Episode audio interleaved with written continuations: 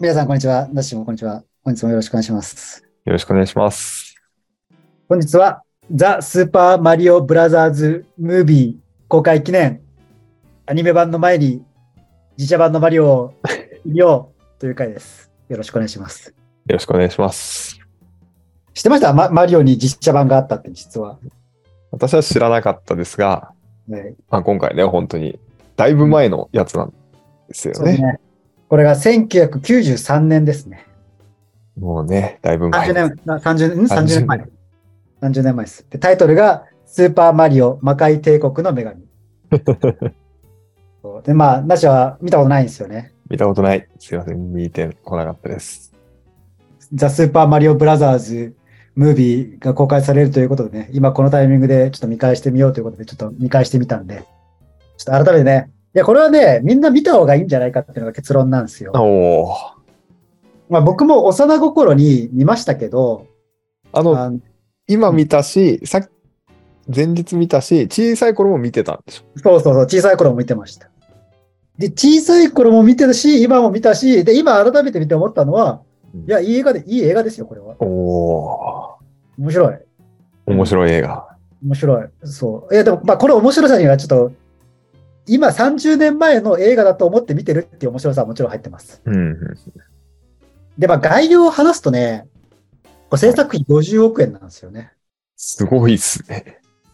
あの、スタジオジブリのが大体20億が天井だったってことを考えると、まあ、それのね、2.5倍ぐらいなんで、相当な予算かけてるじゃないですか。相当の予算かけてるイメージですね。まあ、ところがね、回収できたのは半分ぐらいなんですよね。20億とかあ30億とか。あ。多分半分も回収できなかったぐらいな感じで、まあ、工業的には完全に失敗した作品なんですよ。続編が出ないパターンだ。でところが、ところが、これがね、あの、今から5年前、うん。 2017年の冬に、まあ、この魔界帝国の女神25周年ってことで DVD が発売されてるんですよね。おお。ってことはやっぱりなんか根強いファンは、ねえ、コアなファンはいるっていうことなのか。でさらに、さらにね、これが今日の記事なんですけど、はい。ザ・スーパーマリオブラザーズ・ムービーの続編があるなら、実写映画でルイージを演じたジョン・レグイザモがコメントみたいな感じで。ああ、なるほど。だからこの93年の魔界帝国の女神のルイージ役の人がコメント出してるんですよ。あじゃあ、界隈では有名な映画みたいな、そうそういう可能性がすそる感じですね。だし私たち知らないだけで。だから結構大事にされてる感じしないですかうんうんうん。しますね、なんか。そうあのしかもあのこれ、 まあ、今ルイージの人がコメントって言ったけど、あのこれルイージが主役なんですよね、この映画。あ、そうなんですね。 そう、あの、まあ、なんだろう、まあ、この工業的に失敗したっていうのもあるんですけど、まあ、ちょっと軽くね、これの話をしていきたいんですけど、はいはいはい。あの、当時、多分、当時なんですけど、多分あの、マリオだと見にい思って行った人からは、ああ。違うもん出された感があったんですよね。多少覚悟していっても。いや、いや、覚悟してないでしょ。だってマリオですよって言ったら、うんいや、フォママリオが見れるぜってなったと思うんですよ。それを、割とね、その世界観を変えちゃったんですよ。はいはいはちょっと見て改めて思ったのは、なんかマッドマックスみたいな世界観なんですよ。い。ああ。で、出てくるカーチェイスのシーンとかは、なんか見ながら、いや、マッドマックスやんとか思いながらずっと見てる感じ。なんかまあ楽しいんですよ、そういう意味では。最高に楽しいんですよ。でもでもあの、マリオを期待して見に行ったファンと子供たちは面食らうかなって感じ。なるほど。いや、なんだろうね。いや、なんなんか B, B 級映画っぽいんですよ、B 級映まあ、画うんうん。でも、当時の他の見た映画をの記憶をたどっても、まあ、当時の映画って全部こんな感じだったな、みたいな。なんかこう、ゴゴーストバスターっぽいというか、ああ。タターミネーター2っぽいというか、なんか、そう。まあ、で、ど同じ時期に公開されたのが、あの、ジュラシックパーク、ジュラシックワールド、うんうんジュラシックパークですか。うん。まあ、93年なんで、まあ、それぐらいのなんか、まあ、クオリティといえばクオリティなんるですよほどね。なるほど。うん。で、まあ、じゃあどういうところが、その、ファンが面食らったところかって言ったら、うんうん。まあ、ちょっとね、い以前プレゼンした時に、ちょっと動画見たけど、改めて言うと、まあ、見返して気づいたことも含めてね、はいはいはい。まあ、今言ったように、主役はどうやら類似っぽいんですよね。うんうん。マリオではなく。コンビで出てきて、ルイージが主役っていう感じ。なんか、ブラザールでイージのちょっとラブストーリーがメインストーリーになってく る。 ひねりまくってんなって感じがする けど。で、舞台がね、ブルックリンなんですよね、ニューヨークの。あ、ちゃん、そう。現現代のブルックリン。その当時現代のブルックリン。あおそうーそうそうで、このブルックリンって、なんか、あれどっかで聞いたなと思ったら、あのキャプテンアメリカの出身地なんですよね。おおそうなんですね。俺はブルックリンで育育ったぜみたいな。まあ、わかんないけど、その、なんか、ああるじゃん、その東京だったら、あの、 何あ浅草生まれ、浅草育ちだぜみたいなあ感あ、はいはいはい。じ。わかんないけど、ああの八王子生まれ、八王子育ちなのかわかんないけど、そういうなんかこう、なんとなくその地区が持ってる、多分うんうん。ニュアンスはあるんだと思うんですよね。なるほどな。なんかみ港区で生まれ育ちましたみたいな、ああ、港区ねみたいな感じあるじゃないですか。僕いうイメージがあるんだろうなっていう感じなんですね。ブルックリンっていうそ感うじ。そうがあるんだろうなっていうのと、あとあのヒロインがピーチ姫じゃなくてデイジーなんですよね。あ、もうデイジーっているんだ、その時代。いへえ。そう。いるんですよ。そうで、まあだし、まあね、あの、のこのことか、あの、クリボーは、なんか名前も違うんですよね。名前も違うけど、まあ、とにかくでかくて、こう、まあメインストーリーとしては、はいはい。あの、恐竜族、まあ、恐竜いるじゃないですか。はい。恐竜がその隕石が落ちてきたときに、うんうん絶滅したわけじゃなくて、なんか違う次元に移っちゃいましたみたいな感じ。おお。そのだからこので、僕らが知っているその次元とは違う次元でその恐竜族みたいなのが生き残ってて、はい。そこの、まあ、なんかこうど、で、独裁を敷いてるのがクッパみたいな感じなんですよ。へえ。マーベルじゃん、なんか。いやまあ、そうそうそうそう世界観は、だからマーベルなのか、こう、アメリカ人が好きな感覚なのかわかんないけど、なんかそういう感じで、そっちがなんかマッドマックス感のある世界観というか、はいはい。なんかこう、荒廃した感じで、まあなんか近未来っちゃ近未来な感じもちょっとありつつっていううんで、そこでクッパが使ってる武器が、進化ビームと耐火ビームっていうのを使うことができて、ええ。浴びると、退化しちゃうわけ。いや、人間が浴びると、お猿さんになっちゃうみたいなね。あ、怖いね。子供、そういうの怖くないそう怖いよね。だし、なんかこう、あ頭だけにそのビームを浴びせると、その脳がちっちゃくなっちゃって、あの、クリボーとかになっちゃうんで。えぐ設定じゃないですか、なんか。 だからこれは子供に受けなかった理由は、あの、怖いのよ。怖いよ、設定が。ドドラクエのスライムは可愛いけど、なんかリアルなスライムは、あの、ぐちょぐちょのモンスターだと思ったら怖いじゃないですか。怖い。あとなんか人間とモンスターがその地続きになっちゃってるのが子供怖いと思う。私も怖い。自分もそのビームを浴びたらね、そうなっちゃうそうそうそうそう。なんかねあるというかね。で、まあ、その、まあ、その一応違う次元で、本当は、せその世界を治めてたのが、まあ、キノコ王国が治めてるんだけど、うんうん。あの王様はクッパによってあのリアルにあのぐちょぐちょのキノコにされてるっていう話えぐいね。もうクッパがおお前はあんなぐちょぐちょになりてえのかみたいなこと言われながらあのなんかもう王様とも分かんない王様がなんかこうね王様だったらしきものなんかぐちょぐちょが出てくるみたいな感じの世界観恐ろしい恐ろしい。マ恐リオろしいだかすごいね。そうか。すごいな。らそのなんか要素は残しながら全然期待してたものは見せてくれなかったみたいな感じのね、うん。受けなかった理由だけど、 まあ、いや、今見るとおも面白いけど ね。っていうのが、あーまあ、一つ。だからまあ、大きい構図として、なんかこう、恐竜族 VS 人間みたいな人ね間。世界が混じっちゃってっていう感じで。まあ、まあまあ、結果、一瞬混じったけど、まあ、マリオによって救われましたみたいな感じ。なるほど。で、で、デイジーとかってごめんなさい。ちょっと聞いていいですか。はいはい、どうぞどうぞ。デイジーは、いや、ピーチは、うん現在のブルックリンの職業は何なあの、まあ、ピーチは出てこないんですよ、はっきりとのあ。、出てこないんだ。ああれがもしかしてピーチだったのかなみたいなこう推測はできるけど、まあ、出てこなくて、で、デイジーは、その違う次元の、要はそのキノコ族の人なの。ああ、なるほど。で、で、ちょっとまあ、こここは突っ込みどころ多いんだけど、なんかキノコ族はなぜか、あの、卵で増えるんですよね。あ ーで、なんかあるあら嵐、20年前の嵐の日に、そのなんか卵が教会に預けられましたと。はい。卵から生まれたのがデイジーみたいな。あ、なんかじゃあ奇跡っぽい子なんだね。で、デイジーは今大学、20歳だから大学で、なんか考古学っぽいことやってて、はあ、はあはあ、考古学考古学でなんかあの調べてたらなんかそこがどうやらこう違う次元とつながる扉になるほど、なるほど。つながりそうみたいなねなんかそういう感じなんですよ。うん。でマリオブラザーズはああじゃあマリオブラザーズのお仕事は知ってますか水道管と、は配管工ですね。配配管工、 水道管、配管工。なるほど。はちゃんと配管工やってるところから始まるんですよ。なるほど。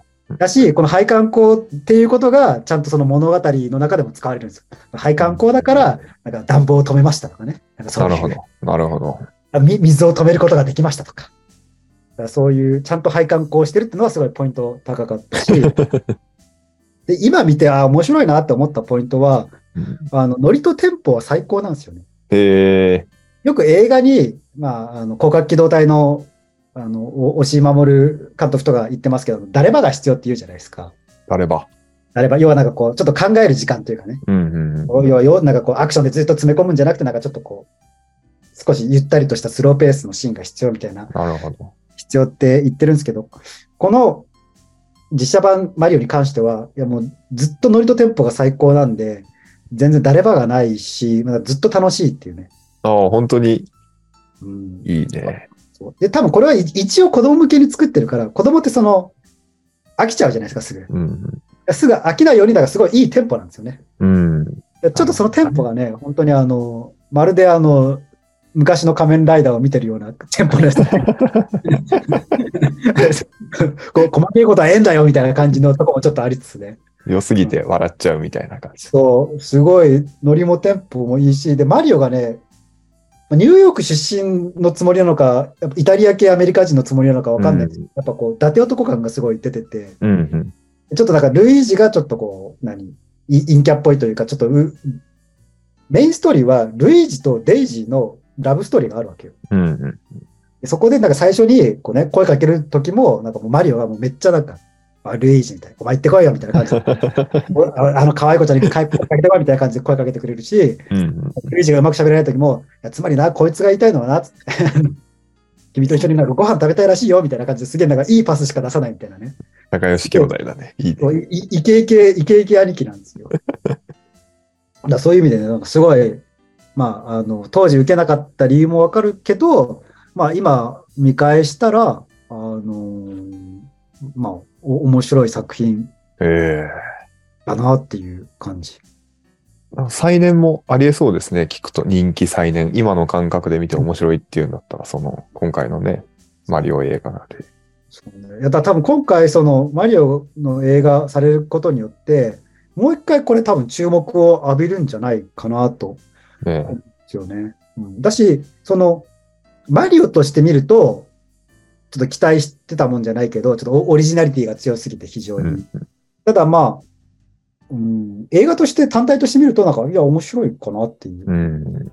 感じはあるかな。名作なんだな、じゃあ本当に。界隈では隠れたきっと。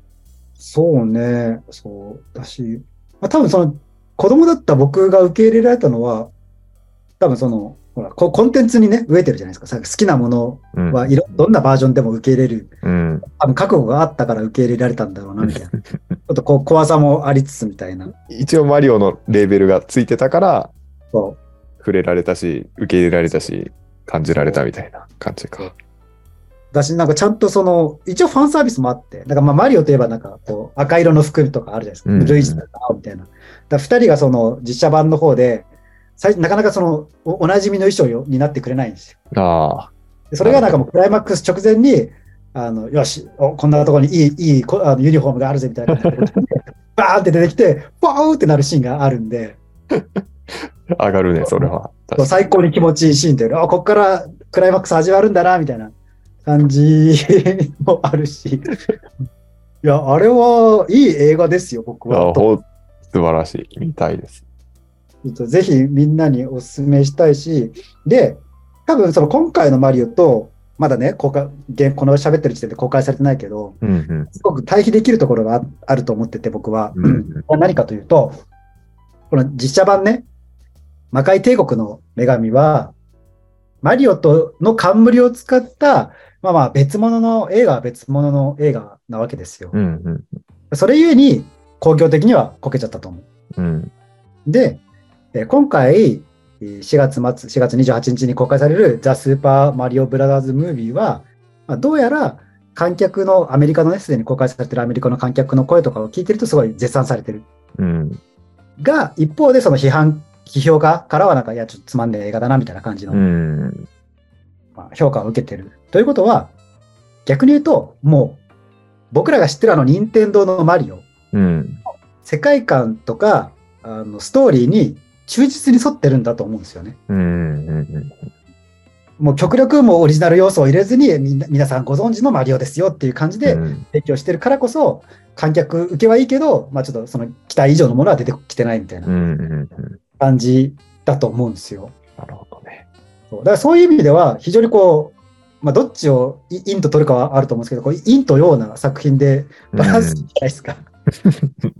セットでセットで。語りたいそう。映画って感じなのかな。そうだし、なんか本当に、なんいや、なんだろうね。なんかみみんなで見て楽しい映画なんですよね、この実写版の魔界おー帝国の女神は。細かいつ、いや、その突っ込みどころがいっぱいあるんですよね。そのさっき言ったように、ピピーチじゃないんかいとかね、クッパ人型なんかいとかね。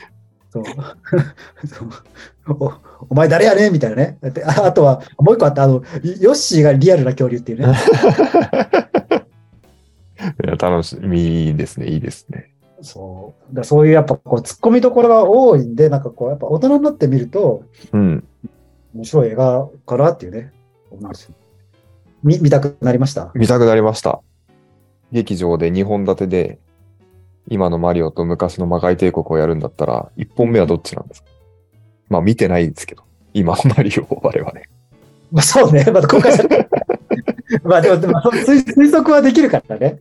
そうね。ああ、それはやっぱね、それはだからお客さんの層によるからな。なるほじゃど、あなるほど。だから目が肥えた人たちなら、いやもう魔界帝国からですよ。 1本目、魔界帝国から。僕目そう目が超えた人なので逆におお客さんがいやちょっと普段映画見ないですみたいな人はあのザ・スーパーマリオブラザーズムービーアニメ版鳴らしてからって感じなのかなな。なよくわかんないけど。いやととりあえず気持ちよくなってからいやうんマリオ楽しかったですね、でもこんなマリオもあるんですよみたいな 出し方としてはなるほど。だからほらよよくあるじゃないですかその料料理も一緒でさ下の超えた人たちにはちょっと普段食べれないものを出すじゃないですかうん。あんまりねその下が超えてない人たちにはまず馴染みのあるものから提供して、うんちょっと違うものを提提供していくっていうそういうことじゃないですかなるほど。どうでいすかや、興味がかなり湧きましたね。私も見見わかりて。ましたこれね、ちょっとね、あの、見、見にくい環境であることは事実。うん。というのも、まあ探したけど、やっぱ配信ではないし、うん。 DVD も、まあ多分生産されてないから、こう中古市場でしか流れてないんで、なるほど。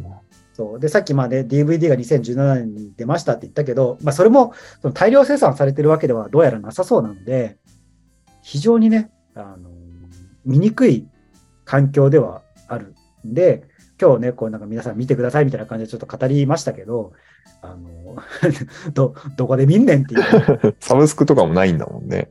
ないねないねなんだろうこれ、版権の問題なのかな本当に、本当にないなまあ、ちなみに、あの、まあ、任天堂のね、取締役のあの、宮本さんっていう人がいるうんんですよ。うんうん。まあ、マリオシリーズの生みの親ってう言わんれてる、うんその人はすごい評価してるっていう噂が。 ただあの、に任天堂公式、なんか任天堂の公式コメントではないっていうことはなんか、なるほど。強調されながらあ。あ合わせた上で、あの、マリオの生みの親はなんかすごい好きって言ってるよみたいなああ、いいですね。話題をね、あの、ザ、まあ、これ一応予習編なんでね、ザ・スーパーマリオブラザーズ・ムービー、ちょっと戻してみると、どうやらなんか世界興行1000億突破したらしいです。僕ら普段からね、こう、興行収入がどれくらいがどれくらいのレベルっていうのが最近ちょっと分かってきたじゃないですか。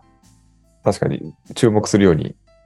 そう、もう 100, 100億超えたらやばいってことがちょっと分かってきたとう思うんんで、その10倍なんでね、これはかなりすごいんじゃないですか。うんもう、続編決定みたいな感じかな。いやー、続編は、だって、構想6年でしょ、この映画。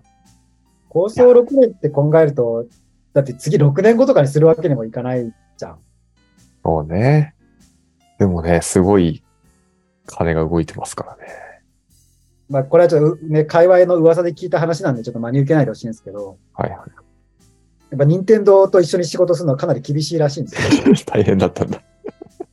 うん、ちょ言い方、あれですけど、なんかほら、やっぱね、でかい企業ってめんどくさい部分も多いじゃないですか、うん一般論として。なんかた大変っていうね、話を聞くし、土壇場になってやっぱりここダメですみたいな、そういうことかな、ちょっと想像するいや、と。なんかね、そういう感じじゃなくて、やっぱこう、イイメージをやっぱ大事にしなきゃいけないじゃん。うんうんま、マリオが持つイメージみたいな。 うん。あ、まあ、魔界、魔界帝国の女神見た後にイメージもクソもない気がするけど。いや、まあ、でも分かる。それはあれもイメージをちょっと損ねた結果の、あの、あんまり普及されてない可能性もあるしね、まあ、それで学んだ可能性もありますもんね。任天堂さんも。ちゃんと手綱を取らないと、そうねが。ガチガチに契約で固めなきゃ、ちょっと、マっリオは出てこないんだなって、これは契約じゃみたいな。ていうところもある。でさ、あの、任天堂のホーム部ってすごい有名じゃないですか。強、強って、ね。そう、強強強で。だし、まあ、任天堂ってほら、よく、まあ、世界コンテンツ、人気コンテンツがあるがゆえに、こう権利侵害とかをされやすい立場になる。うんまあ、ポケモンもそうだしね、だからうん昔、渋谷でやってたマリカーとかもそううだんし、うだからまあ、そういうところでこう大変なんだろうなっていう。んうん。ちなみに、その、先ほど言った、あの、魔界帝国の女神を褒めてると噂の、あくまでちょっと噂ということにしておきますけど、うんうん海の親の宮本さんの、その、うんうん今回のアニメに対するちょっとコメントがありましてあ、あ、はいはい。次回作どうするんですかみたいなうんところもちょっとあるんで、そこにも言及しておくと、まあ、当分出来上がらないので、うん今はこの映画に集中してくださいっていう感じのコメントを出してますね。だからまあ、可能性はゼロじゃないけど、まあ、すぐすぐやるわけじゃないぞみたいな感じで。うん。ああ、なるほど、なるほど。まあ、話の予定とか本当にないけど、みたいな。うんうんうんうん一回きりでっていう約束で作り始めたのかなっていう推測かな。任天堂は面白いと思うものができたら発表するので、それまではお待ちくださいと。いつ公開ですかと聞かれてもっていう質問に対して。なんか、任天堂ピクチャーズっていう会社を立ち上げたらしいですよ。えまあ、多分そのえ映画制作のための会社っぽいですけえど。ええなるほど。えー、すごいね。いやー、すごいな。なるほ楽しみですね。ど。じゃあ、ちょっと、現代のじゃあこのマリオブラザーズをね、見る前に、一回魔界帝国の女神を挟んどいてください。あの、ぜひ見たいですね。まあ、魔界帝国のパロディ入れてきてる可能性。いや、あないな。 ないね。 いや、もうそういうちょけたことは絶対やんない、今回は。今あ、そう回か。みんなが知ってるね、マリオだと思う。弾かれてるか。入れたいスタッフ、きっと。ただまあ、み入れんなたりしたらたく知さっんいててるるマリオとか言いながら、マリオについてどれくらい触れてきましただって結構シリーズあるじゃないですか。まあ、そうね。みんな自分とマリオは仲いいと思ってるけど、本当に果たしてって改めて質問されると、だから正直、正直ね、これマリオ、普通のマリオ、いわゆるマリうん。オは全クリしたやつないかもしれない。まあ、言ってる意味はわかりますね。正直、小学生には難易度が高い。むず難しい。全クリは難しかった。だから、なんか遊んだやつで言うと、やっぱりその周辺のやつ、あの、マリオカートとか、うんうん。あのまあ、ヨッシーアイランドは多分全クリした気はすうるし、んうん。友達の家に行った時に、なんかこうマリオパーティー的なやつうんうんうん。とか、なんかマリオゴルフとかあるじゃないですか。うんそういうのはやったかなぐらいの感じ。あの、スーファミのうん。ヨッシーが甲羅口に含んで飛べるようになるはいはいやはつい。とか、うん。あれが私一番やったマリオな気がする。そうね。あれが一番なんか遊びやすかった気がする。遊び、なんかね、裏ステージとか、そういう概念が本当にうん、初めてだった気がするな。ヨッシーが大活躍するやつね。そうそう、乗り捨てられるロッシー、そヨうッシーのあの、で、でっていうっていうあだ名がついたあれです、そね。うそうそうそうそう。で、あれはなんかこうマントとかあるやつでしょそうそうそうそうそう。空も飛べるしみたいな。小学生の時、全然飛べなかった、低学年の時、あれが。私はあれがねそうで。ちょちょうどいいレベルな気がする。なんか、うんまあ、めステージによってはこうね、ひたすらい一番上飛んでて、うんう飛んでん、できるみたいなぐらいのね、懐かしちいょう。ど良い難易度というか。でも、どの時代にも散りばめられてんだろうね。そそのう年代違う方々でも。そうね。まあ、常に触れるコンテンツにはあるよね。だってマリオ、まあ本編、逆に本編やってる人今少ないと思うんだよね。こ子供でね。初代っていうことかな。あの、まあ初代の方、まあいわゆるこうなんか横スクローうルん。ゲームっていう意味ではね。まあわざわざその、なんかマリオメーカーみたいなやつでこう、うんリンクうん、とかしてるけど。でもみんな、なんだろうね。スマブラそうね、スマブラと、やっぱりマリオカート、スマブラあたりじゃないですか。そうね。それでなんとなくこう、キャラが分かってるぐらいな感じだと思うんですよね。ハードと一緒に出るもんね、スイッチと、うん。そのそう最初のローンチローンチって言いますローンチソフトンいや、嬉しいんじゃないですか。私も嬉しい気がする。映画で見て、自分のイメージのあるゲームのマリオが映画になって、ちゃんと動いて公式同人みたいな。だから今回は、本当に、いや、わかんない。ちょっとまあね、基本的にこう、摂取しないようにしてるんで、あの、情報を、うん、うん。ストーリーとかを全く知らずにうん見に行くけど、まあ多分ファンムービーなんだろうなという勝手な想像はしているっていう感じですね。じゃあそんな感じですかね。そうですね。そんな感じですかね。これ収録してる時点で公開まであと2日っていう感じなんで、そうですね。チケット取りました取りました。なな何時の回取ったんですか新宿の7時50分の回の。混み具合どうでした、混み具合でそんなに、だから、うん、いやでも分かんない。今だったらもう混んでるかもしれない。そうそう、本当に序盤に撮ったので、多分、多分すぐだと思う。撮れるようになって。ですね。僕はもうあの、お昼の回、12時の、お昼12時の回あいいね。いや、でそれがいい気がするね。まあじゃあそんな感じで楽しみにしていきましょう。というわけで、ちょっとまとめますかね。まとめましょうか。じゃあはいどなたに魔界帝国をうん進めるか、ちょっと。そうね、スーパー魔界帝国の女神を進められるのはやっぱ、うん、15歳以上かな。 15歳以上、すごい具体的な。 じ15歳以上の、あの、じ自称映画通の人。なるほど。これはちょっとね、やっぱリテラシーがないとで楽しめないと思うんですよ。ああ、なるほど。